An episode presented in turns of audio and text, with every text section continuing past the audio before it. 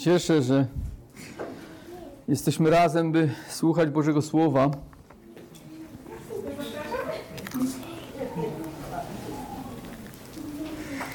Pan Jezus powiedział, nie samym chlebem żyje człowiek, ale każdym słowem, które pochodzi od Boga.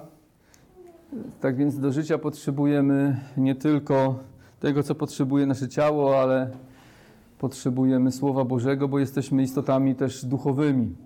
Człowiek nie jest tylko cielesny, ale jest również duchowy. Dziwię się, że można tego nie widzieć, ale ja dostrzegam to i w tym, jak na przykład e, fascynujemy się sztuką, pięknem.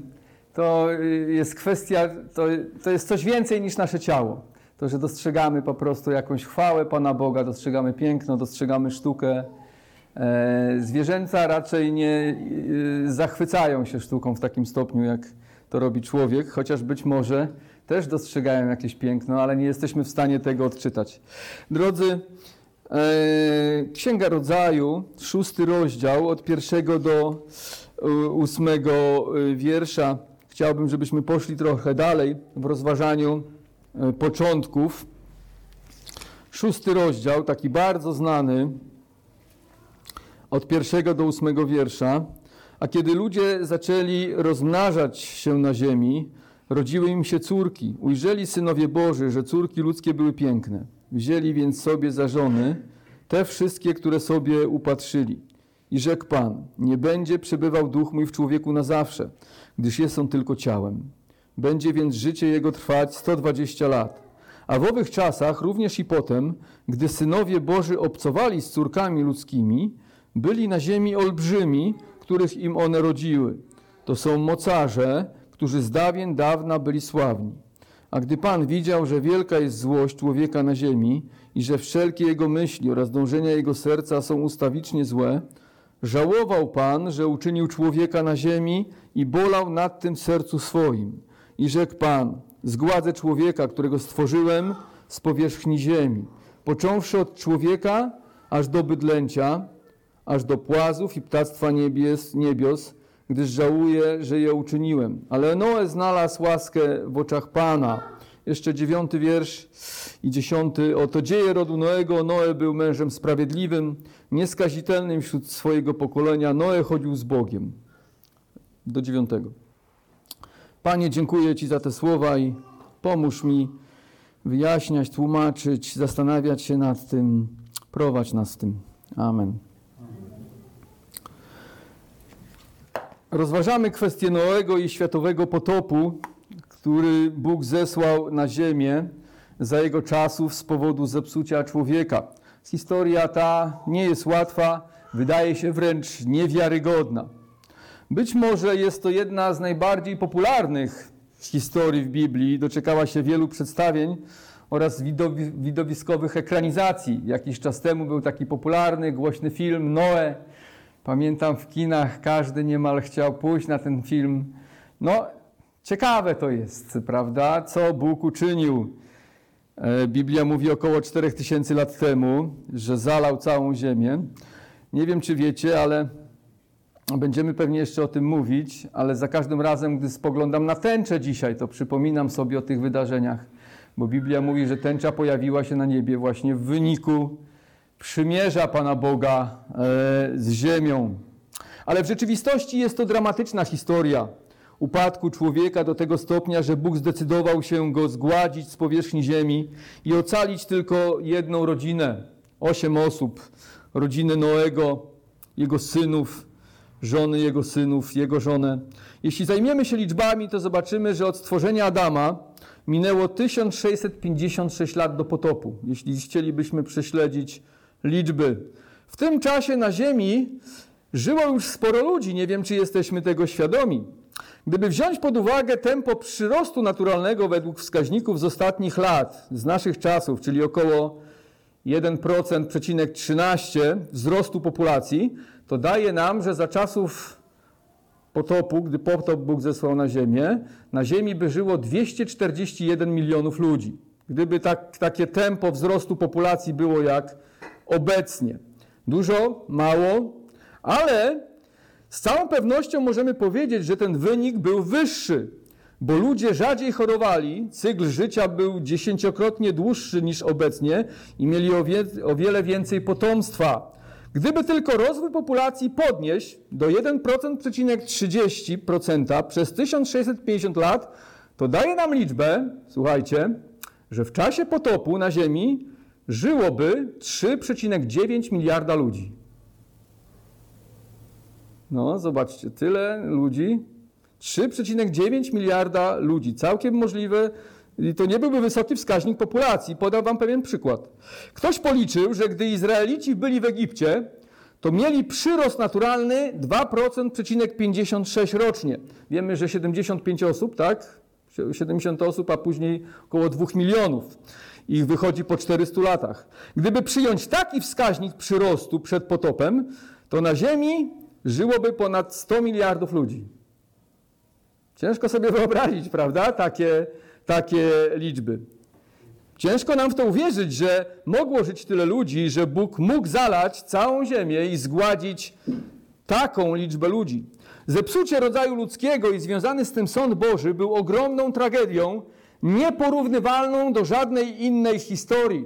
My odpowiadamy tą historię dzisiaj jako taką ciekawą historię z Biblii, ale tak naprawdę to była straszna tragedia. Pan Jezus przywołuje te wydarzenia w kontekście swojego ponownego przyjścia, ostrzegając przed niewiarą i odrzuceniem Jego osoby. I czytamy o tym w Ewangelii Mateusza. Zwróćcie uwagę na Ewangelię Mateusza, 24 rozdział, od 37 wiersza do 39. I Jezus mówi tak, odnosząc się do potopu, ale bowiem jak było za dni Noego, tak będzie przyjście Syna Człowieczego. Bo jak w dniach owych przed potopem jedli i pili, żenili się i za mąż wydawali, aż do tego dnia, gdy Noe wszedł do arki i nie spostrzegli się, że nastał potop i zmiótł wszystkich, tak będzie i z przyjściem Syna Człowieczego. Mówi, nie spostrzegli się, że nastał potop, tak? To nie znaczy, że nie było informacji. Te informacje były, bo wiemy, że Noe mówił o tym, tylko po prostu nikt nie chciał wierzyć. I Przyszedł potop, mówi Jezus, i zmiótł wszystkich, tak będzie z przyjściem Syna Człowieczego. Mamy informację, że Jezus powraca. To nie jest jakaś tajna informacja. Można przyznać o tym w Piśmie Świętym. Chrześcijanie, którzy kochają Chrystusa, mówią o tym, rozmawiają o tym z innymi ludźmi. Problem jest, że ludzie nie chcą w to uwierzyć. Tak? Ciężko przyjąć do wiadomości, a po drugie, ciężko zaakceptować we własnym sercu Niektórzy mówią taką niedorzeczność. Zwróćmy uwagę, że dla Pana Jezusa światowy potop nie był legendą. Uważał, że były to prawdziwe wydarzenia, z których mamy wyciągnąć lekcje dla naszego życia. Niestety znaczna większość ludzi za czasów Noego lekceważyła Boże ostrzeżenia i wezwania do nawrócenia. Większość ludzi ignoruje to, co mówi Słowo Boże na temat grzechu, sądu i ratunku danego nam w Jezusie Chrystusie. Jak dla tamtych potop był zaskoczeniem, tak również będzie dla wielu współczesnych, gdy przyjdzie im stanąć na sądzie Bożym nieprzygotowanym. Popatrzmy teraz na nasz tekst. Jak do tego doszło, że Bóg zdecydował się zalać ziemię wodami potopu? Czytamy, że ludzie na ziemi, że ludzi na ziemi przybywało. Tutaj w naszym szóstym rozdziale, pierwszym wierszu. A gdy ludzie zaczęli rozmnażać się, był duży przyrost naturalny, było coraz więcej ludzi na ziemi. A wraz z ludźmi pojawiło się na ziemi więcej zła. Czy tak jest, czy nie? Że gdy ludzi przybywa, to się pojawia więcej zła. No często tak jest. Tak? Dobro też jest, ale często jest dużo zła. Pojawiły się wojny, morderstwa, bluźnierstwa przeciw Bogu, kradzieże, poligamia, pycha, Pycha też urosła do ogromnych rozmiarów, co już widzieliśmy w osobie Lamecha w czwartym rozdziale w Księdze Rodzaju, który przechwalał się, że on jest większy od Boga. Ludzie korzystali z Bożych błogosławieństw, jak długie życie, łagodny klimat i dostatek jedzenia, by się bogacić, zdobywać władzę, wpływy, ziemię i jeszcze bardziej pomnażali przemoc i zło. No niestety, no często tak to wygląda. Nie byli wdzięczni Bogu, nie żyli dla Jego chwały, nie obchodziło ich, co Bóg ma do powiedzenia. Nie miało to dla nich większego znaczenia, że są Jego własnością i od Niego zależy każdy ich oddech. Stali się dokładnie tacy, jak mówi Paweł w pierwszym rozdziale listu do Rzymian w 30 wierszu. Nie wiem, czy zwróciliście uwagę, ale Paweł mówi, że ludzie są wynalazcami złego. Że ludzie są wynalazcami złego. Miłują się w złym. Mało im było całego i zła i zepsucia, które czynili, więc Biblia mówi, że weszli w jakieś albo jakąś nie do końca dla nas zrozumiałą społeczność z demonami, ze złymi duchami. Czytamy, że synowie Boży, gdy ujrzeli, że córki ludzkie są piękne, brali je sobie za żony, a z tych związków rodzili się jacyś wielcy mocarze. Trochę taki niejasny dla nas tekst. Właśnie nie wiemy dokładnie, jak świat wyglądał przed potopem. E, nie wiemy dokładnie o co tutaj chodzi, więc nie możemy być tutaj zbyt dogmatyczni. Nie możemy powiedzieć po prostu jednoznacznie. Jest to dosyć trudny fragment do interpretacji. Ale najbardziej prawdopodobna jest interpretacja taka, że upadli aniołowie, którzy nie okazali Bogu posłuszeństwa i poszli za szatanem w swym buncie, przybierali na ziemi postać ludzką lub wchodzili w ciała mężczyzn, tworząc związki z kobietami i rodząc jakichś nadludzi którzy mieli przewagę nad zwykłymi ludźmi i zdobywali władzę, pomnażając jeszcze bardziej grzech. Może ci nadludzie pod wpływem demonicznych sił byli inteligentniejsi, silniejsi, sprytniejsi i zaczęli dominować nad innymi. Tak? Zwróciliście uwagę? Ujrzeli synowie Boży, że córki ludzkie były piękne, wzięli więc sobie za żony te wszystkie, które sobie upatrzyli. Dlaczego myślę, że wspomniani synowie Boży byli demonami? Gdy Biblia mówi o synach Bożych, to najczęściej ma na myśli aniołów. Nigdy nie mówi o, y, o ludziach. W Starym Testamencie szczególnie. Czytamy w księdze Hioba, że gdy szatan z aniołami stoją przed Bogiem, jest powiedziane, że przybyli przed Boga synowie Boży. Później jest to powtórzone w innych fragmentach księgi Hioba, jak 2.1 oraz 38.7, również w księdze Psalmów 29.1 oraz 89.7, gdy jest mowa o synach Bożych, to są aniołowie. Więc sądzę, że to byli aniołowie, którzy mogli po prostu e, wchodzić w jakąś relację z ludźmi, schodzić na ziemię. W liście Judy w szóstym wierszu jest powiedziane o nieposłusznych aniołach, którzy nie, za, nie, za, yy, nie trzymali się zakreślonych im przez Boga granic. Przekroczyli je, a Bóg za karę zamknął ich w ciemnych lochach, gdzie czekają na dzień sądu. Czyli część demonów jest w okręgach niebieskich, jak mówi pismo, ale część złych duchów, Biblia mówi, że jest zamknięta w jakimś ciemnym miejscu. E, przekroczyli jakieś granice, które Bóg im zakreślił, i być może to są te granice, że nie mogli wchodzić w taką relację z ludźmi. Również w drugim liście e, Piotra, w czwartym wierszu, czytamy, że Bóg strącił do otchłani część aniołów za nieposłuszeństwo. Jakaś część upadłych aniołów działa dzisiaj na świecie wraz z szatanem, zwodząc ludzi i zniewalając ich. Ale niektórzy, ci, którzy postanowili sprowadzić na drogę nieprawości ludzkość i przyczynić się do rozwiązłości seksualnej przed potopem, zostali za to ukarani i dzisiaj są przetrzymywani przez Boga w więzieniu w oczekiwaniu na sąd. Być może dla nas są to takie nowe, dziwne informacje, ale tak to właśnie przedstawia Biblia. W Starym Testamencie kilka razy czytamy, że aniołowie schodzili na ziemię.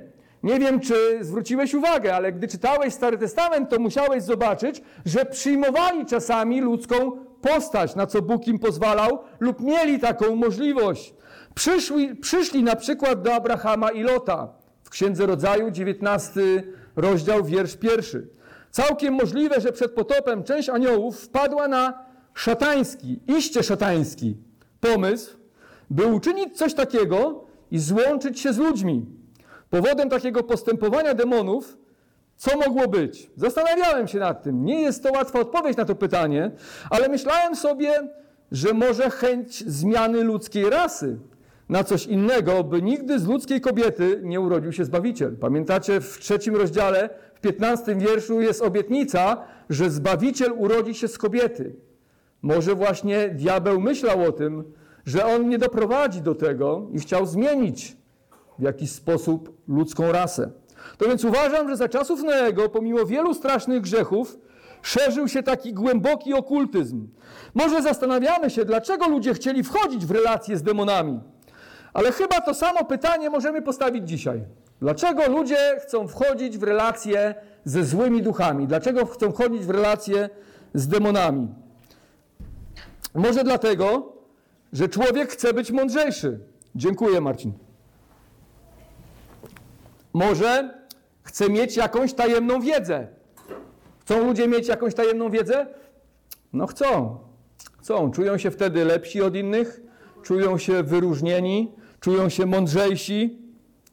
Może chcie, chcieli przewyższać innych, może mieć większy wpływ na środowisko wokół siebie. Kiedyś spotkałem w pociągu pewną kobietę, z którą zacząłem rozmawiać o Ewangelii. I ona opowiadała mi, że jest w relacji z jakimś mężczyzną, który w ogóle nie śpi. No i tak zaczęła mi opowiadać o tym człowieku. I mówi, że facet jest niezwykle inteligentny, mówi, e, ma sporą wiedzę, dużo czyta, ale jest e, takim człowiekiem, który powoduje, że jak się z nim przebywa, to strasznie człowiek czuje się osłabiony. Ona tak o sobie mówiła, że czuje się osłabiona. Mówi, dosłownie wysysa ze mnie całą energię.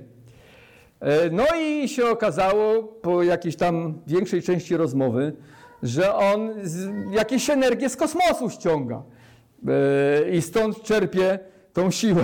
Ja mówię, niech pani ucieka od tego człowieka. Prawdopodobnie facet po prostu jest okultystą e, i ma do czynienia z jakimiś tajemnymi mocami, z jakimiś duchami.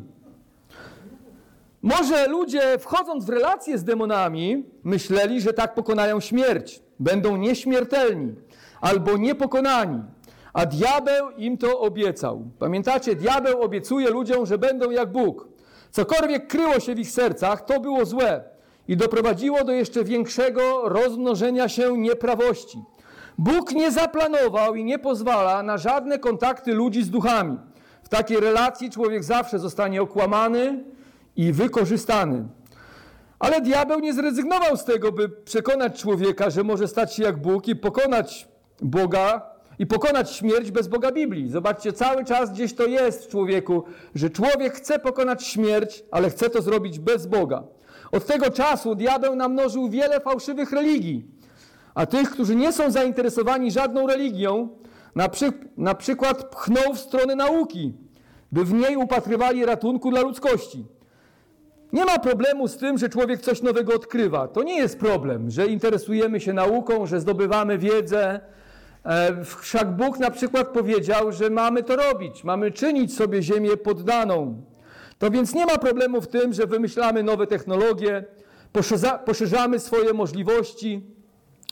Problem się pojawia wtedy, kiedy dochodzi człowiek do wniosku, że w wyniku swoich odkryć nie potrzebuje Boga. To jest problem. Nie jest problemem, że latamy w kosmos i możemy polecieć na Marsa. To nie jest problem. Może polecimy nawet dalej. Zwiedzimy wszystkie układy naszego e, no, wszechświata. Tak, dziękuję.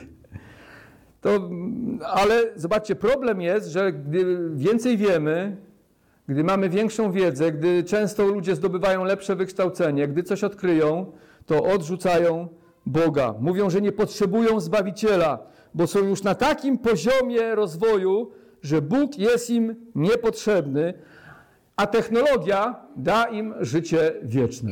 Technologia da im życie wieczne. Co pewien czas możemy usłyszeć o kolejnych odkryciach medycznych, badaniach genetycznych, które przybliżają człowieka do pokonania śmierci. Przynajmniej tak się mówi. Ale bez Boga. I diabeł karmi ludzi tymi samymi kłamstwami, co przed potopem. Obiecuje im niebo bez wiary w Chrystusa, a co im daje? Piekło im daje. Obiecuje im niebo, a daje im piekło. W rzeczywistości zamiast ludzie się rozwinąć po wejściu w relacje z demonami i stać się jeszcze bardziej potężnymi, spotkali się z Bożym Sądem. W odpowiedzi na tę niegodziwość człowieka Bóg postanawia go ukarać przez znaczne skrócenie życia ludzi i ograniczyć je do 120 lat oraz zesłać na ziemię potop, który ma położyć kres wszelkiemu ciału. Te, te 120 lat to nie jest obligatoryjne. To nie znaczy, że teraz każdy będzie żył 120 lat. Chodzi o to, że Bóg pokazuje, że pewnej granicy nie da się przekroczyć. Mówi, to jest granica, której nie przekroczysz. Dlatego, że ja pilnuję tego, żebyś nie przekroczył tej granicy. W piątym wierszu jest powiedziane, że niegodziwość ludzi przed potopem była bardzo wielka. Całkowicie się zepsuli i zatracili w swoim grzechu. Zobaczcie, spójrzmy na piąty wiersz. A gdy Pan widział, że wielka jest złość człowieka na ziemi i że wszelkie jego myśli oraz dążenia jego serca są ustawicznie złe. Widzimy, że wszelkie ich myśli i dążenia ich serca, czyli to, czego pragnęli, do czego zmierzali, były cały czas złe. I oczywiście trzeba powiedzieć złe dla Boga. Złe dla Boga, bo jak może w relacji ze sobą ludzie wcale nie wydawali się źli. Może dla siebie nawzajem, też we własnych rodzinach też nie byli zawsze okrutni, tak? I, i też pomagali sobie i świadczyli jakieś dobro, ale w ocenie Boga byli źli, nie chcieli uwielbiać Boga, nie chcieli realizować Bożych celów nie oddawali Bogu chwały.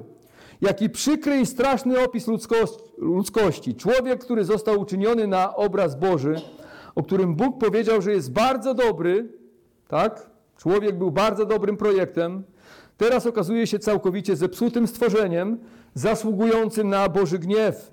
Bóg nie tylko widzi czyny, ale zobaczmy, że On patrzy na serce. Zwróciliśmy uwagę na nasz piąty wiersz? On mówi, wszelkie Jego myśli oraz dążenia Jego serca są ustawicznie złe. Bóg patrzy na serce ludzi. Nie tylko co robią, ale patrzy, dlaczego to robią, jakie mają motywacje, czego pragną, do czego dążą. Czy wiesz, że Bóg patrzy na Twoje serce? Patrzy na moje serce, Bóg patrzy na serce. Człowieka można trochę oszukać i może wydawać się całkiem dobry, ale Bóg patrzy na nasze wnętrze. Słowo Boże mówi, że Bóg czyta człowieka jak otwartą książkę i nie można ukryć żadnej myśli przed Panem. W Psalmie 139, w wierszu drugim i trzecim czytamy: Ty wiesz, kiedy siedzę i kiedy wstaję, rozumiesz myśl moją z daleka. Ty wyznaczasz mi drogę i spoczynek, wiesz dobrze o wszystkich ścieżkach moich. A w liście do Hebrajczyków jest powiedziane, czwarty rozdział, i nie ma stworzenia, które by się mogło ukryć przed nim, przed Bogiem. Przeciwnie, wszystko jest obnażone i odsłonięte przed oczami tego, który, przed którym musimy zdać sprawę. Troszkę jak konstruktor silnika, jak zrobił silnik i później go ogląda, rozumie doskonale wszystkie te procesy, które w nim zachodzą. Pan Bóg, który jest naszym stwórcą, rozumie i widzi stan naszych serc. Człowiek nie mógł ukryć swojego grzechu przed Bogiem i nadal nie może tego zrobić. To nie jest tak, że Bóg w jakimś momencie zaczyna zauważać nasz grzech. On cały czas go widzi. Cały czas widzi nasze serce i jest doskonale świadomy, jacy faktycznie jesteśmy. Nie było też tak, że ludzie się tylko trochę pogubili, ale w sumie mieli dobre intencje i wystarczyło im wskazać właściwą drogę. Może dać im lepsze warunki socjalne, okazać im trochę miłości, zrozumienia, dać im do, lepszy dostęp do wiedzy, a w końcu się naprawią. To jest dzisiejsza definicja problemu człowieka. Dzisiaj tak się mówi, prawda? Tak wielu dzisiaj myśli o grzechu, że grzech to jest takie lekkie, nieświadome pobłądzenie, a człowiek z natury jest dobry. Natomiast Boża definicja grzechu jest taka, że serce ludzkie jest zepsute już od poczęcia. Dziwne, ale już od poczęcia. Już te nasze małe dzieci już mają cały potencjał grzechu w sobie i ten potencjał będzie się ukazywał w ich życiu, w różnych kontekstach ich działań. Człowiek nie staje się grzesznikiem, bo robi źle, ale robi źle, bo staje się grzesznikiem. Tak? To jest takie znane powiedzenie. Nie stajesz się grzesznikiem, bo robi źle. Tak? Jesteś grzesznikiem i dlatego robisz źle. Jesteśmy grzeszni, dlatego robimy źle. Od początku mamy grzeszną, zepsutą naturę i jesteśmy zbuntowani przeciw Bogu. Dlatego potrzebujemy nawrócenia, odnowienia naszych serc przez Boga. Potrzebujemy nowego narodzenia, o czym mówił Pan Jezus w trzecim rozdziale Ewangelii Jana. I myślicie, że dzisiaj jest lepiej niż za czasów potopu? Czy jest lepiej? Czy ludzie są lepsi dzisiaj? to posłuchajcie, co powiedział apostoł Paweł o stanie dzisiejszej ludzkości. E, List do Rzymian 3:10 do e, 19. List do Rzymian, trzeci rozdział od 10 wiersza do 19. Jak napisano, nie ma ani jednego sprawiedliwego. Nie masz, kto by rozumiał, nie masz, kto by szukał Boga. Wszyscy zboczyli, razem stali się nieużytecznymi. Nie masz, kto by czynił dobrze. Nie masz ani jednego. Grobem otwartym jest ich gardło, językami swoimi knują zdradę, jak żmi pod ich wargami. Usta ich są pełne przekleństwa i gorzkości. Nogi ich są skore do rozlewu krwi. Spustoszenie i nędza na ich drogach, a drogi pokoju nie poznali. Nie ma bojaźni Bożej przed ich oczami. A wiemy, że cokolwiek zakon mówi, czyli prawo, mówi do tych, którzy są pod wpływem prawa, aby wszystkie usta były zamknięte i aby świat cały podlegał sądowi Bożemu. Jest lepiej? To Paweł mówi o dzisiejszej ludzkości. Tak było przed potopem. Tak, przed potopem było tak, że wszystkie dążenia i myśli serca były złe. Dzisiaj jest lepiej? Nie ma ani jednego sprawiedliwego. Wszyscy podobnie się zepsuli. Drodzy, człowiek jest zepsuty, jego serce jest zepsute i nie pragnie dobrego. Stąd stan świata, jaki mamy obecnie. Może się zastanawiamy, dlaczego świat jest taki, jaki jest. Dlaczego są wojny, morderstwa, gwałty, kradzieże, nienawiść, złość, gniew, zazdrość, kłótnie, chciwość i wiele innych. Czasami, jak czytam jakieś fora internetowe, mnóstwo jest tam właśnie takich pytań. Dlaczego świat taki jest, jaki jest? Okazuje się jakaś tragedia, w Wejherowie jakiś ojciec zabił żonę, albo bił dzieci, albo jeszcze coś gorszego, jakieś samobójstwo zbiorowe. Dlaczego do tego doszło? Dlaczego ludzie takie rzeczy robią? To dlatego, że są grzesznikami. Dlatego tak czynią. To samo powiedział Pan Jezus, gdy przyszedł na ziemię, co powiedział apostoł Paweł. Ewangelia Marka 7:20 mówił bowiem, to co wychodzi z człowieka, to kala człowieka, ale bowiem z wnętrza serca ludzkiego pochodzą złe myśli, wszeteczeństwa, kradzieże, morderstwa, cudzołóstwo, chciwość, złość, podstęp, lubieżność, zawiść, bluźnierstwo, pycha, głupota. Wszystko to złe pochodzi z wewnątrz i kala człowieka, to jest w naszym sercu. Nie musimy naszych dzieci uczyć złego. Czego musimy je uczyć? Dobrego. Zło tam już jest. Może jesteś rodzicem i zastanawiasz się, jak to jest, że nie uczyłem ich złych rzeczy, a one mają to zło w sobie. Dlatego, że Biblia mówi, że jesteśmy upadli. Odeszliśmy od Boga i na świat wszedł grzech. W związku ze stanem naszych serc nigdy nie zbudujemy wspaniałego, pełnego miłości dobra społeczeństwa bez Boga, choć niektórzy politycy to nam obiecują. Jak oglądacie telewizję, to pewnie słyszycie, co róż jakaś to partia polityczna, kolejne wybory, ale już byli komuniści, faszyści. Chcieli to uczynić, chcieli zbudować cudowny świat, odsunąć od władzy tych starych, my przyjdziemy i świat będzie cudownym miejscem, zbudujemy niebo. Wyszło? Wiemy jak wyszło. Były to jedne z najbardziej opresyjnych systemów politycznych w historii. A przed nimi było wielu innych. Nigdy bez Boga nie stworzymy świata, w którym będzie panował pokój, wzajemny szacunek, troska o drugiego człowieka, świata, w którym ludzie będą mieli czyste i szczere motywy, a co gorsza, nigdy nie będziemy w stanie zbawić się sami i uporać się z naszą winą i naszym grzechem. Nigdy. Biblia pyta się, jak dobrze, dobre może pochodzić od złego. Nie wiem, czy pamiętacie te ten fragment, ale w księdze Jeremiasza jest taki wymowny fragment w 13 rozdziale, 23 wiersz o stanie człowieka i Bóg mówi tak, czy murzyn może odmienić swoją skórę, a pantera swoje pręgi? Czy murzyn może odmienić swoją skórę, a pantera swoje pręgi? Może? Nie może. Chociaż, wiecie, dzisiaj są już takie operacje plastyczne, że niektórzy próbują. A czy wy przywykli do złego, możecie dobrze czynić? Pyta prorok Jeremiasz. Czy wy przywykli do złego, możecie dobrze czynić? No właśnie to jest nasz problem.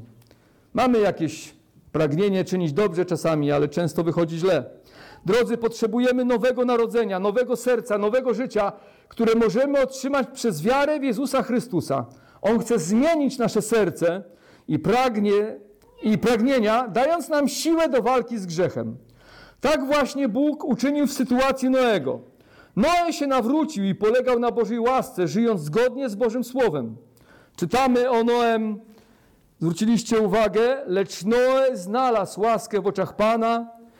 Oto dzieje rodu Noego. Noe był mężem sprawiedliwym, nieskazitelnym wśród swojego pokolenia.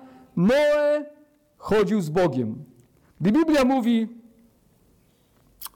że Noe chodził z Bogiem, to nie znaczy, że Noe był idealny, nie popełnił żadnego grzechu. On też był grzeszny. Też był grzeszny, ale odróżniał się od swego pokolenia. Odróżniał się nie dlatego, że wspiął się na wyżyny moralności, ale dlatego, że Bóg dał mu łaskę.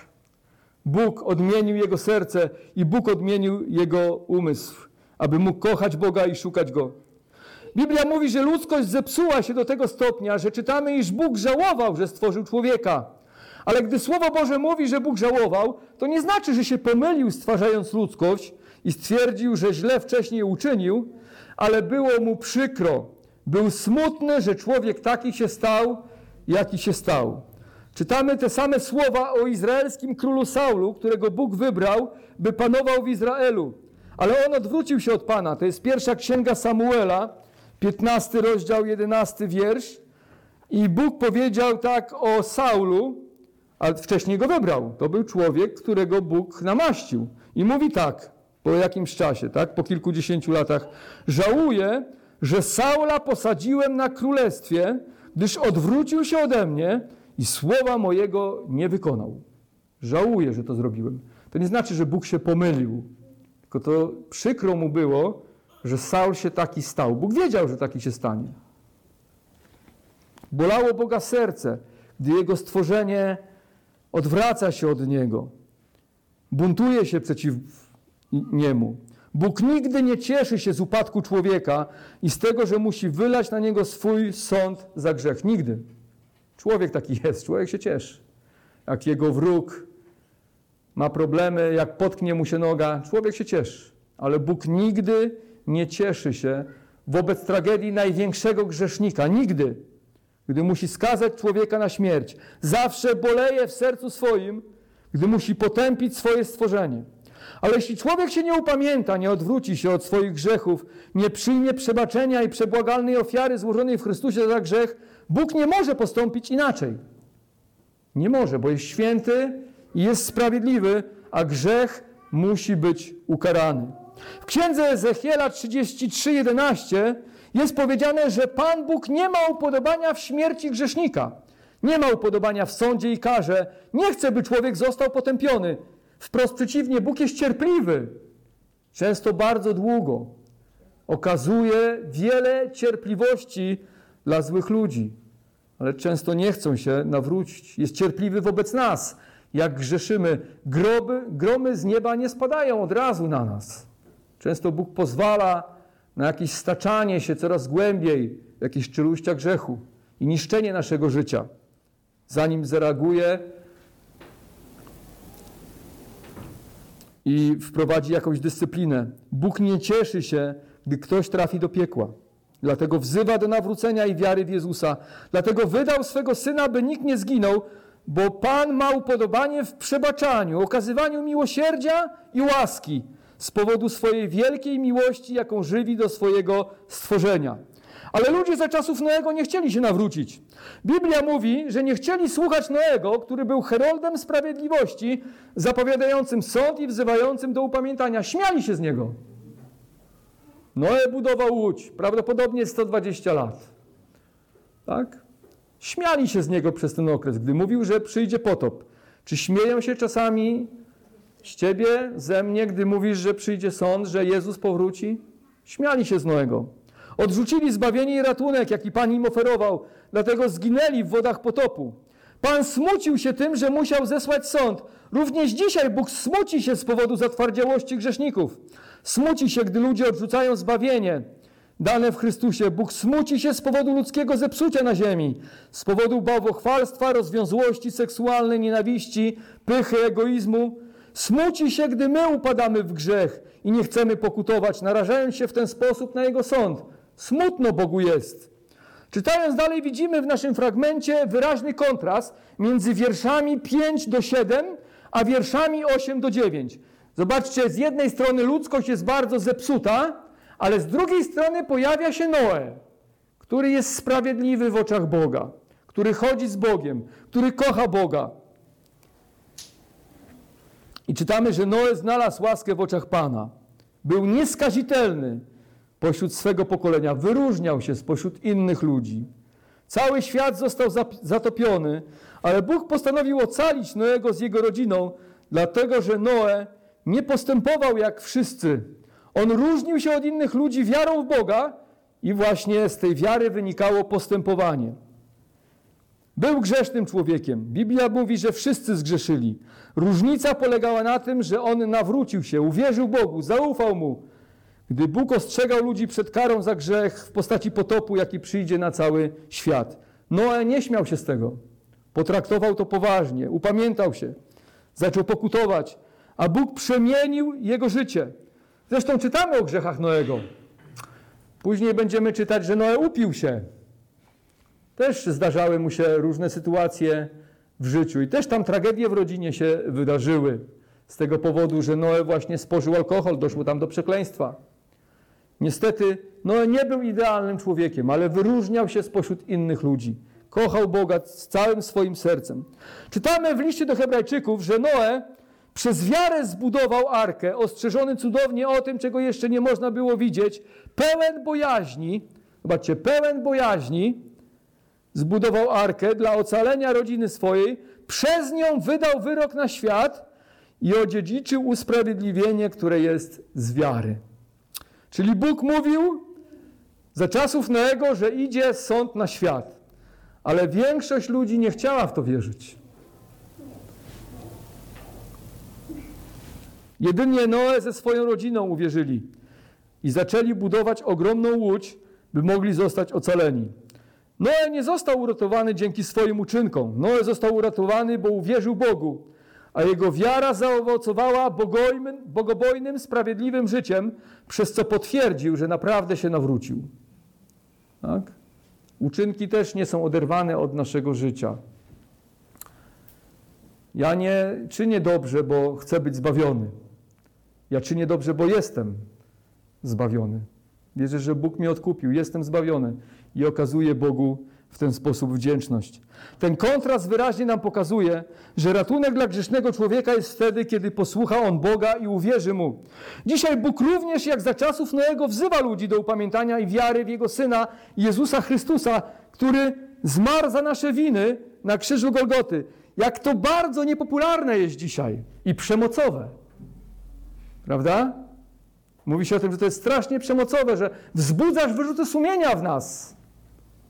Źle się czujemy z tym. Zobaczcie, apostoł Paweł mówi w dziejach apostolskich w 30 wierszu i 31. Bóg wprawdzie puszczał płazem czasy niewiedzy, teraz jednak wzywa wszędzie wszystkich ludzi, aby się upamiętali.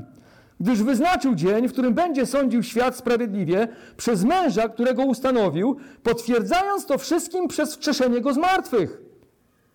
Jak ludzie byli grzeszni za czasów Noego i zasługiwali na gniew Boży, tak i dzisiaj jest podobnie. Ludzie są równie grzeszni i zasługują na potępienie. Byli grzeszni w czasach Pawła. Paweł wzywał do upamiętania. Wtedy za grzech miał przyjść sąd w postaci potopu, gdy Noe żył na ziemi. Teraz tym sądem będzie ponowne przyjście Jezusa Chrystusa i konieczność naszego stanięcia przed Nim, by zdać sprawę ze swego życia. Jak mówi Paweł, Bóg wyznaczył dzień sądu. Już wyznaczył. Dla niego, dla Noego, to było około 120 lat i jemu, dla jego pokolenia. Dla nas dzisiaj, dla ciebie, będzie to dzień, kiedy albo Chrystus powróci, albo Bóg odwoła nas z tego świata. A na pewno kiedyś ten dzień nadejdzie. Każdego dnia historia zbliża się do końca. Historia ludzkości, historia mojego życia. Do powrotu Chrystusa, do dnia sądu. Również nasze życie każdego dnia może się zakończyć. Czy jesteśmy gotowi na spotkanie z Bogiem? Pan wzywa ludzi do upamiętania, wzywa mnie i Ciebie, wszystkich w naszym mieście, w naszym kraju i na świecie, by nie musiał nas potępić na sądzie za grzechy. Wzywa ludzi, by uwierzyli w Jego Syna, którego dał za grzechy świata i na podstawie wiary w Niego chce przebaczyć każdemu człowiekowi pod warunkiem, że się upamięta i uwierzy. Jak Bóg okazał łaskę na mojego rodzinie, tak chce okazać łaskę w Chrystusie wszystkim. Nie ma znaczenia, jakie grzechy ktoś popełnił, popełniłeś czy popełniłaś. Jeśli uwierzysz w Jezusa, zostanie ci przebaczone. Bo Jego przebłagalna ofiara na krzyżu jest większa niż jakikolwiek grzech. Kto uwierzy Bogu dzisiaj? Kto się upamięta? Kto uwierzy? Kto przyjmie Jezusa jako swego Pana i Zbawiciela? Kto to zrobi? Ten otrzyma życie wieczne.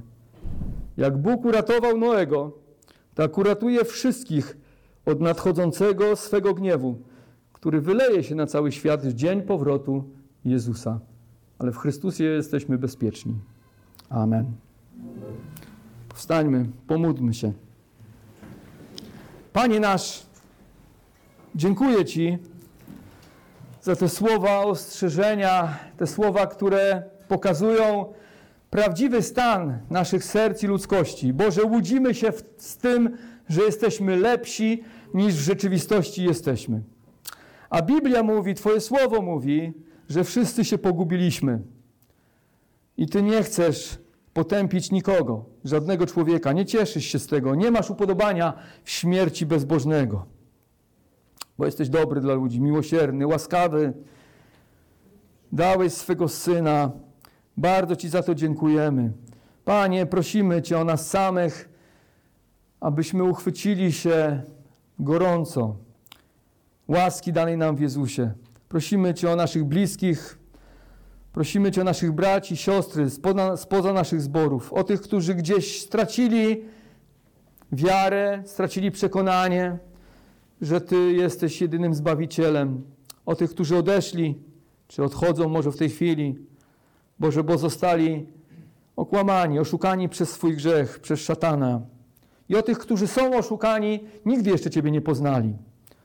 Panie, błagamy Cię o odnowienie dla naszego kraju, aby przyszło wielkie przebudzenie, abyśmy mogli zobaczyć, jak tysiące ludzi, setki tysięcy, miliony Boże daj w naszym kraju uwielbia Twoje imię. Bądź wywyższony i uwielbiony przez imię Chrystusa. Amen.